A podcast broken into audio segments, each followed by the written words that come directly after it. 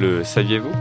D'une superficie que l'on estime équivalente de 3 à 6 fois celle de la France, la grande zone d'ordure du Pacifique Nord, le vortex d'ordure ou le continent plastique sont autant de noms que l'on donne à cet amas gigantesque de déchets d'une densité pouvant aller jusqu'à 1 million de pièces par kilomètre carré qui se situe au nord du Pacifique. Ces déchets, rassemblés dans cet endroit calme du Pacifique par un ensemble complexe de courants marins, sont issus d'une partie des 7 millions de tonnes de plastique déversées chaque année dans les océans et qui se sont accumulés dans cette zone du Pacifique, mais aussi dans d'autres endroits comme au nord de l'Atlantique et au sud de l'océan Indien.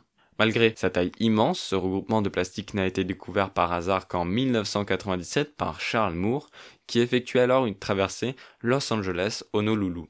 En effet, le continent plastique n'est pas visible par les satellites depuis l'espace, puisque l'étendue de déchets est presque entièrement translucide et se situe au niveau de la mer.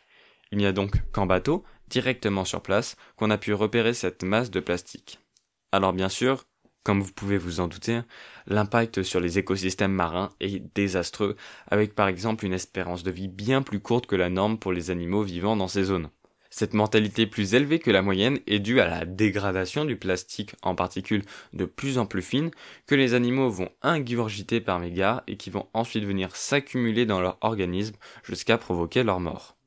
Malheureusement, si ce type d'intoxication en plastique est particulièrement courant dans ces zones, sans mauvais jeu de mots, elle est loin de s'y limiter. Ainsi, ces microparticules qui deviennent de plus en plus nombreuses s'accumulent tout au long de la chaîne alimentaire jusqu'à terminer en bout de course dans nos assiettes.